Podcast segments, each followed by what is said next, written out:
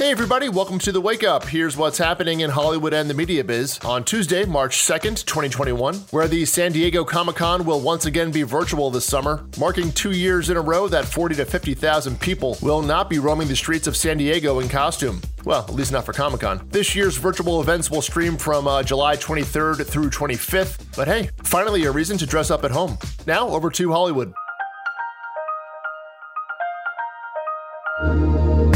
Where I'm going to throw the movies in with the TV today, as uh, not too much happening on the silver screen. Just one thing to note over at Netflix they paid $18 million for the uh, US rights to Liam Neeson's next action movie. That one's called The Ice Road. Liam plays a man who, uh, of course, has a very particular set of skills, this time driving on icy roadways. Oh, okay, that one is actually pretty particular. Uh, his Canadian ice driver character must rescue workers in a mine collapse who are trapped on the other side of a frozen, quote, ocean of water. That one is written and directed by Jonathan Hensleigh, who wrote the scripts for Armageddon and the original Jumanji. Now over to the TV, where Spike Lee is doing a docu-series for HBO about what's uh, got to be his favorite subject, New York City. The project is going to look at NYC over the two decades since 9/11. That one's going to hit HBO later in the year with the title of NYC Epicenter's 9/11 to 2021 and a half, according to the Hollywood Reporter. Over at Amazon Prime, they've set Ed O'Neill and Sissy Spacek for a sci fi series called Light Years. Ed and Sissy will play a married couple who have a buried chamber in their backyard for years, as one does, that uh, just happens to lead to a deserted planet. But things change when uh, someone enters their life who shows them that it leads to much more. That one's going to shoot later this year, according to Deadline. And there's a pretty cool new series coming together at MGM Television. This one features Shira Haas, who was the uh, lead in the Netflix series Unorthodox, playing former Israeli Prime Minister Golda Meir. Eric Tuchman, who led writing at The Handmaid's Tale, is writing here, and Mimi Leder, who was the lead director on The Morning Show at Apple TV, is directing here. And according to Deadline, the show is executive produced by Barbara Streisand. MGM is now taking that one out to find a home. Gonna guess at a streaming service. And we'll finish up with a couple of quick notes. Starting off back at Amazon, who cast Constance Wu in their new action conspiracy series, The Terminal List. That one, of course, already stars Chris Pratt and Taylor Kitsch. Over at Disney Plus, they're adding to their Obi Wan Kenobi show. Indira Varma from Game of Thrones and currently on the For Life show at ABC will be joining Ewan and Hayden, although par for the course in the Star Wars universe. No details on her role, according to The Hollywood Reporter.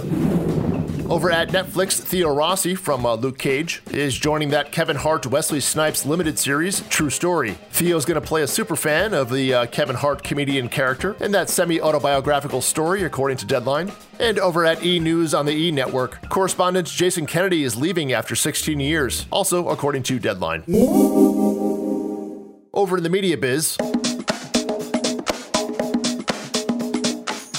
Attention fans of Instagram Live video streaming. The company is now increasing the capacity from uh, two to four people in a live Instagram stream. And TechCrunch had a pretty good how to do it piece for anybody inclined. The link is in the newsletter. Just go to thewakeup.substack.com.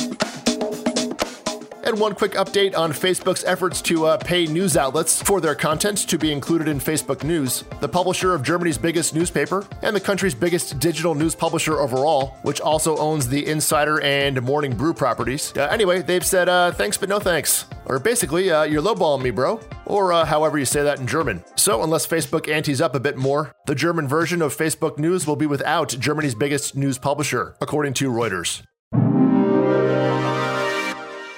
Over in the trailer house, uh, just one. Back with our friends at Netflix who uh, gave us a trailer for Operation Varsity Blues, which is a documentary or a glorified reenactment of that uh, paying for college admissions scandal that uh, brought down Lori Loughlin, Felicity Huffman, and many others. And there's definitely a documentary element to it, but it also has Matthew Modine playing the guy behind the whole thing in what looks like recreations of scenes using transcripts from uh, FBI wiretaps or something like that. That one premieres on March 17th.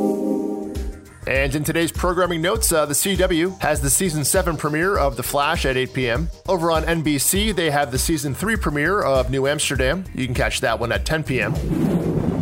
Or also at 10 p.m., uh, ABC premieres their six part series from ABC News called Soul of a Nation. That one explores the black experience in America. It's gotten some pretty good reviews. So, again, you can check that one out tonight at 10 p.m.